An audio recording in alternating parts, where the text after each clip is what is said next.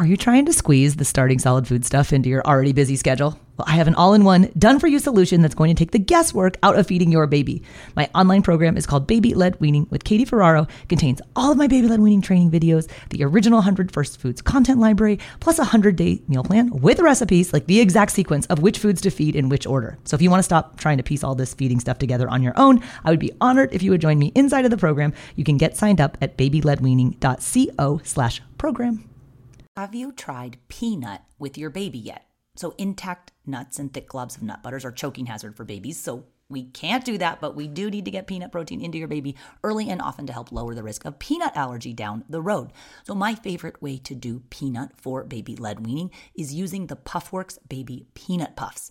Now, these are not those little starchy puffs that earlier eaters can't pick up, the ones you see at the grocery store in the container that oftentimes contain added sugar, sodium, and refined grains. No, the Puffworks Baby Peanut Puffs have no added sugar. They're about the size of your adult pinky finger, which is the perfect length for baby led weaning. So I have students and parents always asking about like different puffs. I saw one today that a mom asked me about. It had three different allergens in it, which makes no sense because you can't observe for a reaction if your baby is trying three new allergenic foods at once. How do you know which of the ingredients is causing the reaction? The only potential allergenic ingredient in the Puffworks Baby Peanut Puffs is peanut. You can get 15% off of Puffworks Baby Peanut Puffs if you use my affiliate discount code BABYLED. So head to puffworks.com and enter that code BABYLED, L E D, at checkout. And good luck to you guys trying peanut.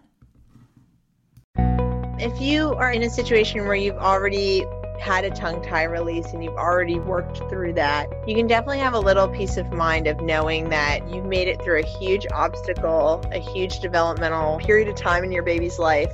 Hey there, I'm Katie Ferraro, registered dietitian, college nutrition professor, and mom of seven specializing in baby led weaning. Here on the Baby Led Weaning Made Easy podcast, I help you strip out all of the noise and nonsense about feeding, leaving you with the confidence and knowledge you need to give your baby a safe start to solid foods using baby led weaning.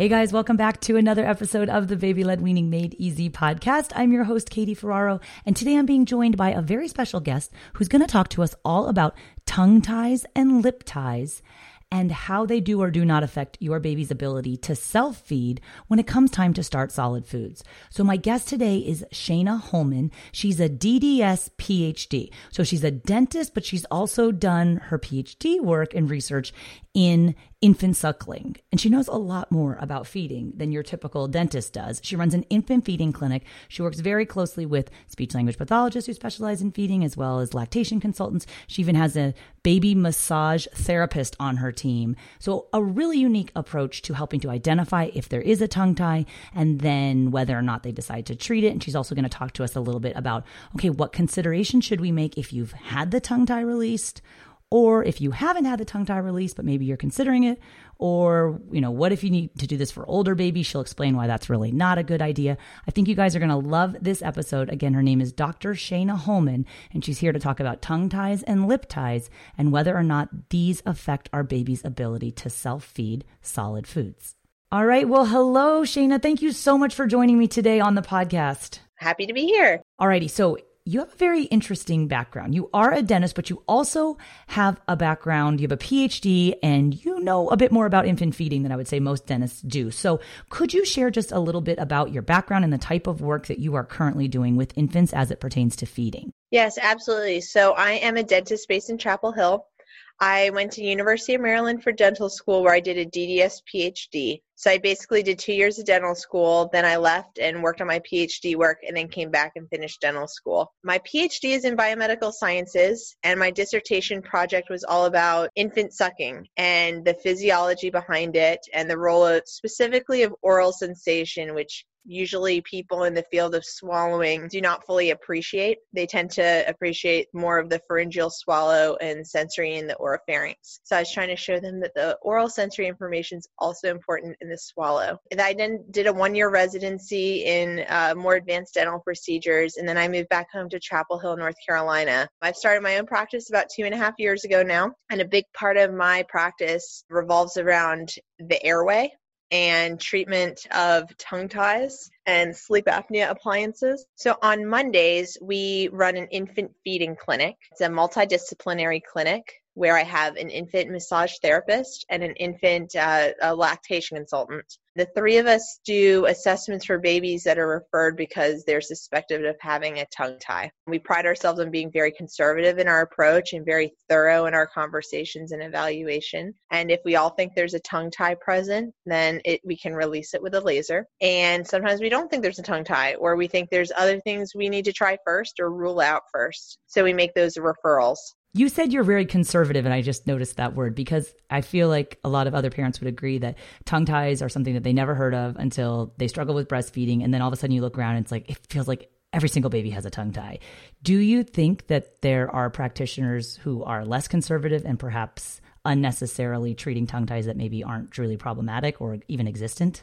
Absolutely. I think a lot of those people tend to be dentists I think a lot of dentists don't really do their own assessment. They are just getting notes from a lactation consultant and doing a forklift under the tongue and looking and saying, okay, there's something there and I can remove it. And they're not really understanding the infant feeding physiology and really taking a step back. One thing we see pretty routinely in my practice is that the infant massage therapist will often find things going on with a baby that could explain a lot of their feeding difficulties or it go they're seeing things and I'm seeing things so that's a piece that's often completely missed. I mean, the pediatrician doesn't even notice the things that a massage therapist can notice until a child is much older. But yeah, just so things like when I say that, I mean things like torticollis, plagiocephaly, like when the head is not shaped properly often we see problems with nerve compression in the back of the head. So sometimes when I'm doing my suck exam, maybe there's a tongue tie, but the whole rhythm and reflexes around the suck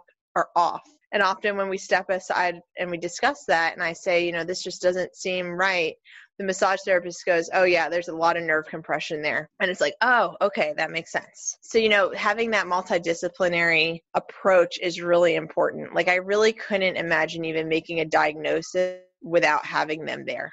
I think it's really cool that you have a multidisciplinary approach. Like I go to a typical pediatric dentist, like I've never seen a, an infant massage specialist or an IBCLC there. So I think it's really important that we do have the different disciplines involved. And I was curious if you could tell us a little bit more about how do tongue ties or lip ties or have you even heard of cheek ties? How do they occur? Are they genetic? Do all babies have them? Um, what's your take on that? Yeah, a few different thoughts on that. I mean, I think there's a lot of debate about the prevalence because no one's screening for them at all. Like in the hospital, pediatricians don't know how to diagnose them. So they're just often missed. But I've heard estimates somewhere around like 5% or so. So common enough that you're going to routinely see them. And then there's what looks like a tongue tie and what's actually functionally causing a problem. And those two things are different. Sometimes you can have one that looks really tied, but there's no functional problems. So again, it kind of makes this whole thing much more complicated. As far as where they come from, they are thought to be genetically dominant. So there often is a parent that also has a tongue tie. So sometimes getting that history from a parent is helpful about they had maybe speech therapy or they had feeding therapy or they have a severe gag reflex or some of the other symptoms that you might see in an adult or maybe they say, oh, yeah, at birth I had mine clipped as well, or my mom told me that, or my mom never breastfed me because she said it was too painful. So sometimes there's a little clue in there that it might be from one of the parents.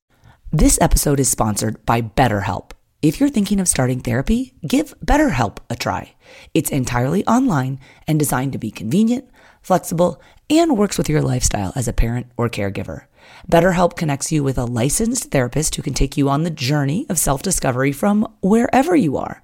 And getting to know yourself can be a lifelong process, especially because we're always growing and changing.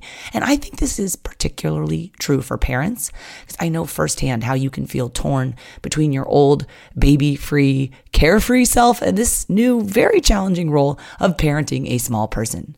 Therapy is all about deepening your self awareness and understanding, as well as talking through things that can help you know what you want or why you react the way you do. Discover your potential with BetterHelp. Visit betterhelp.com slash weaning today to get 10% off your first month. That's betterhelp, H-E-L-P dot com slash weaning and get 10% off your first month today. Now, you mentioned breastfeeding, and we know that, of course, a baby that has a tongue tie is it's going to be more challenging for breastfeeding. So a lot of our audience, they're parents of babies who are probably they've figured out breastfeeding or bottle feeding. The baby is thriving on formula and or breast milk.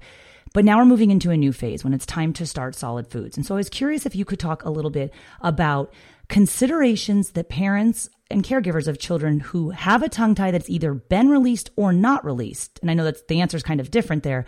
What should they take into mind as they start this next phase, which is starting solid foods? Yeah, a few different things. So sometimes I hear from parents that they know their child has a tongue tie, but their breastfeeding never bothered them, or the baby's been able to gain weight and they just never really thought it was something to be addressed and they come to see me because now they're starting solid foods and now they're having trouble. Some of the signs that your child might have a tongue tie that you might be noticing when introducing solid foods would be preferences for softer foods versus foods that require more chewing. Could you explain why that is? Because I think you know a lot about the anatomy of the mouth, but I'm like, well, why would that be? Because if we only give our babies one texture that we don't really know what their preferences are, we encourage parents to give a lot, a variety of different tastes and textures. And you're saying there might be an anatomical reason why they're preferring just the softer textures. Exactly. So when you get food in your mouth, and you go to chew it. The role of the tongue is that your tongue is going to deposit the food onto your teeth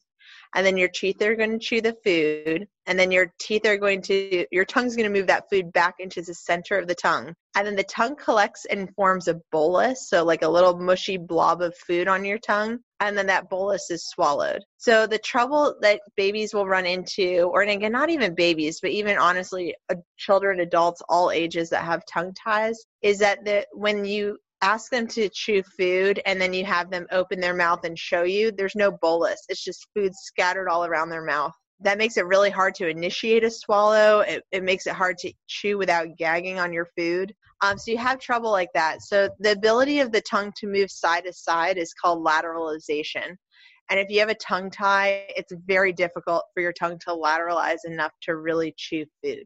So some parents think their child just is a picky eater, and then you really start to ask questions about what they're eating, and you realize it's like mac and cheese and potatoes and just really soft foods that don't require almost any chewing. And th- that would be a reason to maybe suspect a tongue tie especially if you ran into any of the issues with the breastfeeding or bottle feeding as well or maybe someone's already put this in your ear a little bit that there might be a problem. You also just see a lot of gagging in kids that have tongue ties that haven't been released already and are trying to eat solid foods. The the proper rest position of your tongue just when you're not eating any food at all is to have your lips closed and your tongue resting across the roof of your mouth so if your tongue can't naturally rest in that area, it's going to make your mouth just really prone to gagging because your mouth is not used to anything touching it, like your tongue resting against the roof of your mouth like that.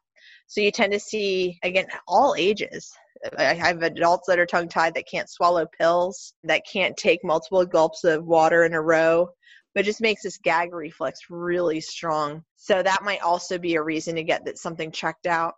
You might have even noticed a gag reflex when bottle feeding your baby or even breastfeeding or reflux. So those would all be kind of signs that maybe there is something anatomical going on here. And our audience knows that gagging is a natural and necessary part of learning how to eat. So they're anticipating and expecting some gagging.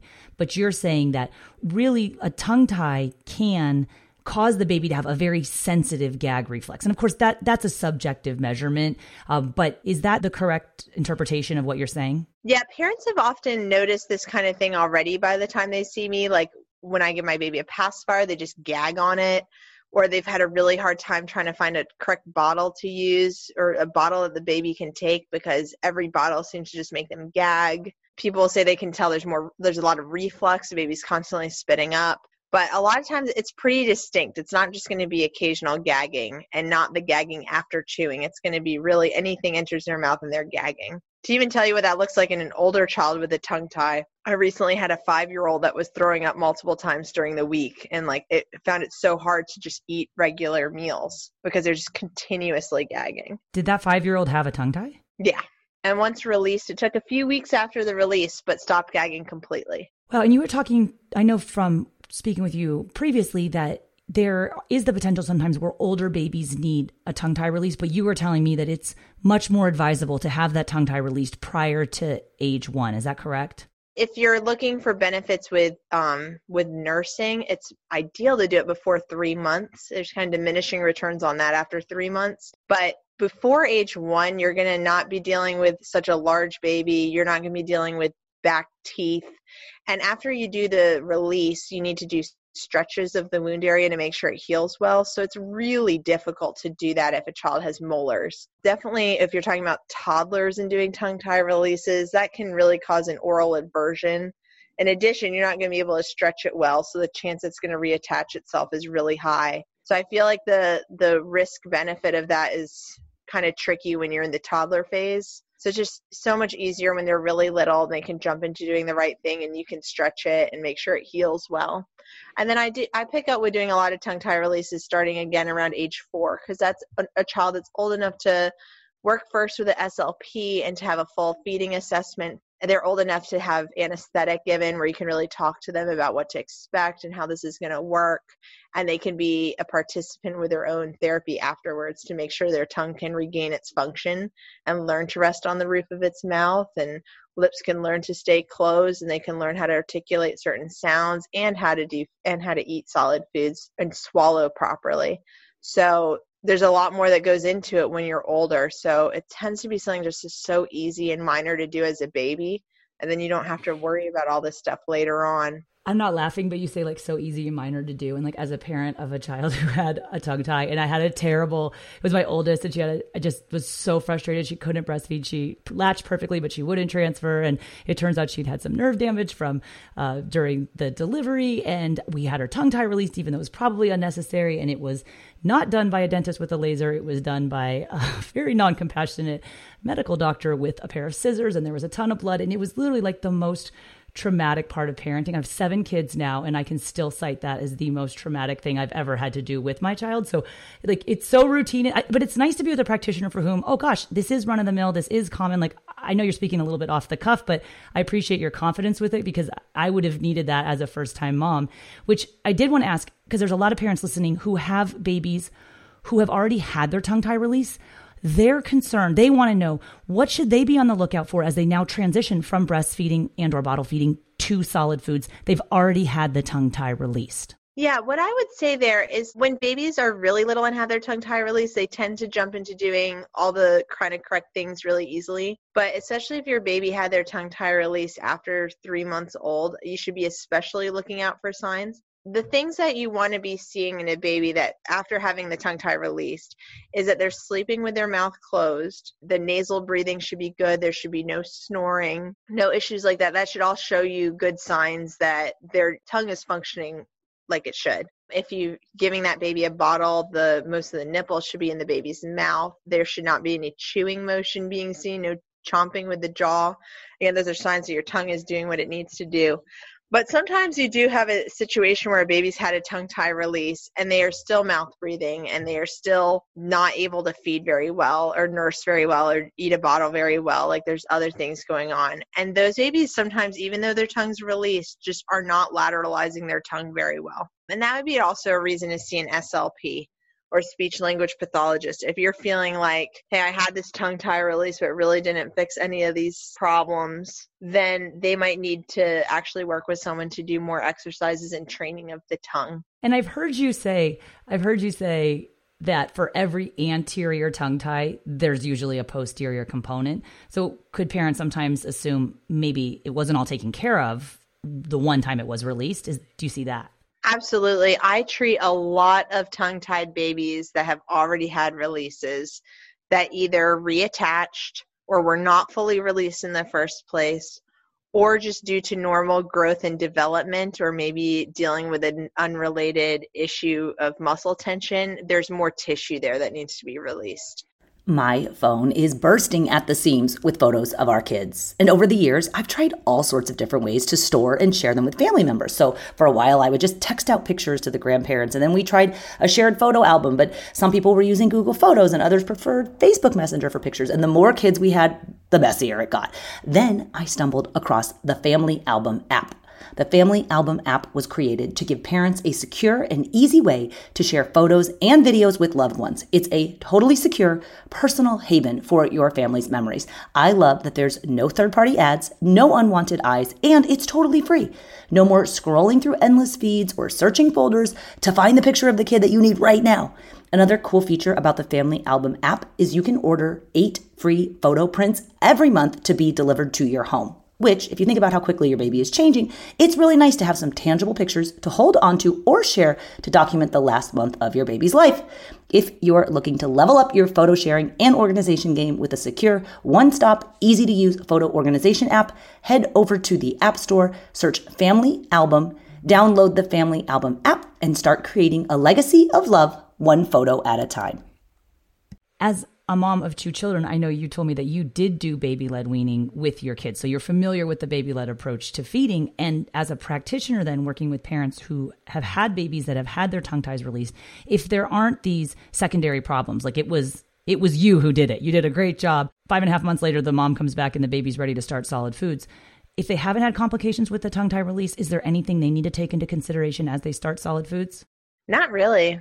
That they should be really good to go and they can eat of all variety of textures and absolutely. No okay, so Dr. Shaina, if we have parents and caregivers listening and they have had a baby with a tongue tie, some of whom maybe had it released or some who decided not to, is there any parting words of wisdom that you can give them as they transition into this period where they're starting solid foods with their baby? Um, yeah, a few thoughts. Um, if you are in a situation where you've already had a tongue tie release and you've already worked through that, you can definitely have a little peace of mind of knowing that you've made it through a huge obstacle, a huge developmental period of time in your baby's life, and you really have set them up for success with transitioning to solid foods. You know, you're much less likely to run into some of these issues than someone who has not had that path and already had it released your baby's much less likely to have sleep apnea or speech issues. And so this should be a much smoother experience from here on out. And if you haven't had the tongue tie released and you suspect there might be one, or someone's maybe already told you there is one and you haven't really felt like you want to address it yet, have some confidence in knowing that it, there's still plenty of time here. Mean, if you can do it before age one, again, you're just going to save yourself a lot of headache down the road. And babies tend to jump into doing the right thing pretty well. And even if they need to work with a feeding specialist or feeding therapist, it's all relatively pretty minor. Um, and they'll be on a, again kind of on a road to success not to be dramatic about it but it's going to save a lot of headache down the road of having to involve a lot more specialists and deal with a much more complicated situation and I appreciate that because I think there's a lot of parents for whom that they kind of breathing a sigh of relief. Okay, the worst is behind me. Breastfeeding was challenging. We either figured out how to make it work or we decided to do bottle feeding. The baby is thriving as we move into this next phase. Even with the tongue tie or having had the tongue tie released, you can succeed with your baby trying a variety of different textures as part of starting solids. And Dr. Shane, I was curious if for parents who they maybe don't know, they suspect that their baby might have a tongue tie. It seems like something everyone always talks about, but you don't want to speculate. You do want to get a diagnosis diagnosis. What do you recommend for parents who suspect a tongue tie? What team member in the healthcare team should they see to kind of start this process of maybe figuring out if it's something that does need to be addressed? Yeah, that's a great question because I think this becomes a big frustration for parents is that their dentist is not looking for it, their pediatrician's not looking for it. And, and then when they mention or try to advocate for themselves, they're again talking to someone not very well even educated. And sometimes those people very confidently will say there's no tongue tie instead of saying, hey, I, this isn't really something I have training in. So, the type of person that's going to be the most helpful is a speech and language pathologist that is specifically trained to work with babies and with feeding issues. So, that could be with solid foods or even with bottles. SLPs can be great with different, trying to figure out a bottle that will work for you as well. Um, and they, they're the specialist of the tongue. They have deal they deal with all functions of the tongue, so they can strengthen those muscles and encourage the tongue to move more and they can notice when the tongue physically is unable to do the things they're trying to teach it to do.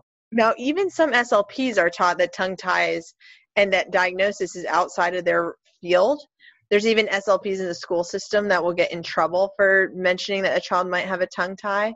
So you also have to be understanding of that fact there's a specific training in orofacial myology that some SLPs have done, and that kind of training will give them a lot more background in tongue ties. So, looking for something, some kind of continuing education or training in orofacial myology might end up helping you point help point you to somebody that might be able to help a little bit better they at least know how to do the fullest functional assessment and give that to a provider to show reason for concern about a tongue tie even if they can't technically say that the baby has a tongue tie. And I like that suggestion because I think parents always want to get a second opinion. But if like a healthcare provider tells you really definitively, now your baby's cool, you don't have a tongue tie, and you're like, all right, I got the word is we don't have a tongue tie you know, it, that might not actually be the situation. And even for parents who've already had the tongue tie released, they're sometimes surprised to know that, oh gosh, maybe there was a posterior component or the scar tissue, it, it did reattach. So sometimes a second opinion is helpful. I know with my own, my sixth and seventh babies were twins.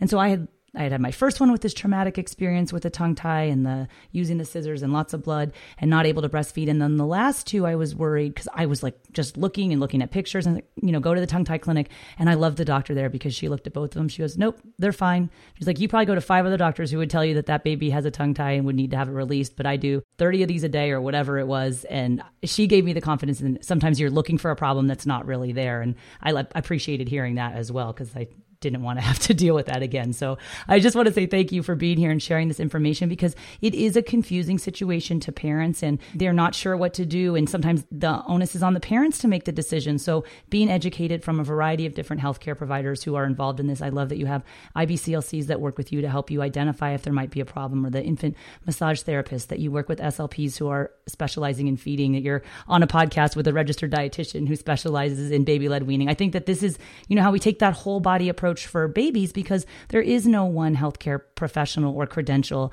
that is you know authorized to or even has the skill set to deal with all of this. And as a, a dietitian i teach in medical schools as well and i love to remind parents that 90% of physicians in this country have never had a dedicated nutrition class. So parents get just as frustrated when they go to the doctor and the pediatrician asks questions about feeding and they kind of get blown off. It's not because the question's not important, it's because the person you're asking the question doesn't necessarily know the answer. So knowing where to get the answer, I think, is helpful. And that's why being able to share expertise like yours on a podcast, it's so beneficial to our audience. And in closing, if you don't mind, could you tell us where the audience could go to learn more about you and your practice? I know you guys are on Instagram. I think the services that you offer in North Carolina are really unique. Where can we learn more about you, Dr. Shaina? Yeah, you can go to my website, which is Holman FDC for Family Dental Care um, dot com. And that website, we have a page about infant feeding and it, it, describes kind of the setup of our clinic. So that would be a good resource. And you can feel free to email me. I try to do good about staying on top of my emails. You're amazing at email. I just want to point that out. She actually responds. I'll go ahead and put all of the links that you're mentioning, by the way, on the show notes page for this podcast episode, which is blwpodcast.com slash 52. Um, what about your Instagram? Yeah, and Instagram is at Holman Family Dental Care. And Holman is H O L M A N. Wonderful. Well, thank you again so much for being here. I really appreciate it. If you guys want to check out all of the resources that Dr. Shaina was mentioning, again, it's on the show notes for this episode, which is at blwpodcast.com slash 52. Thank you again so much. I really appreciate it.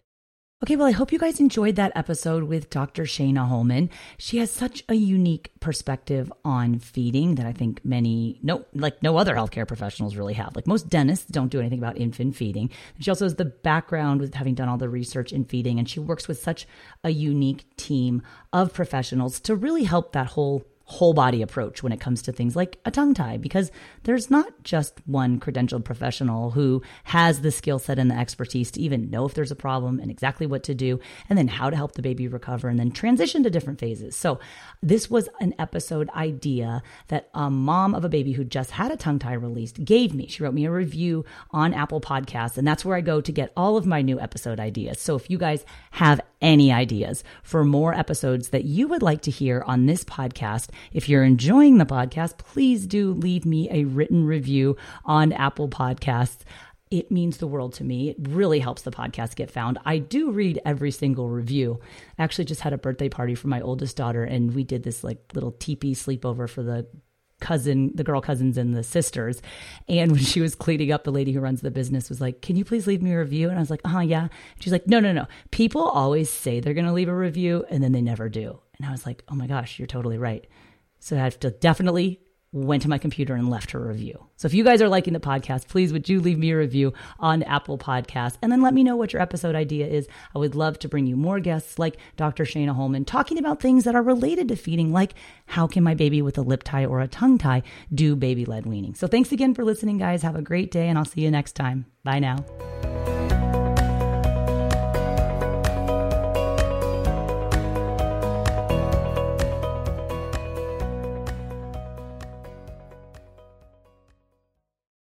Like a lot of moms out there, I will totally admit I am quite type A. I am a total task master. And one of my weekly work tasks is to review the feedback forms that our new students in my program, which is called Baby Led Weaning with Katie Ferraro, that they leave for us. So basically, this form asks a lot of questions about you and your baby and your baby's feeding and medical history, any concerns that you might have or fears about starting solid foods. And all of this data helps me when I'm answering parent questions inside of our weekly live office hours so I can then tailor my response to your particular baby and situation, right? Because it's not a one size fits all approach when it comes to what your baby's eating, right? Because maybe your baby has an egg allergy or another mom in the program, she might really be struggling with how to make meat safe because she doesn't like to cook. So this week on the forum, there's a new mom named Janine and she wrote, and this is her quote, I researched a lot on the internet and I have a lot of books. I saw a lot of other baby led weaning programs, but in the end, this is the one that I realized realized is what I'm really looking for as a new mom. I love that Katie's program has a community and that there are videos for everything you need to know and how to make the foods. And what I love the most is that there's already a meal plan ready. And this just like stopped my heart because this is exactly why I created the Baby Led Weaning with Katie Ferraro program. I wanted to literally put everything that you need to know about starting solid food safely in one place with a super easy to follow 20 full weeks meal plan. Okay, there's 20 weeks because it's five foods a week. I want your baby to get to those 100 new foods before they turn one because I also know you have a lot going on as a new mom and hunting and pecking all over the internet to try to figure out what am I going to feed this baby? That is not the solution. So if you want to check out the Baby Led Weaning with Katie Ferraro program, I would be honored to work with you and your baby, you can head to babyledweaning.co to get started, and hopefully, I'll be reading your feedback soon too.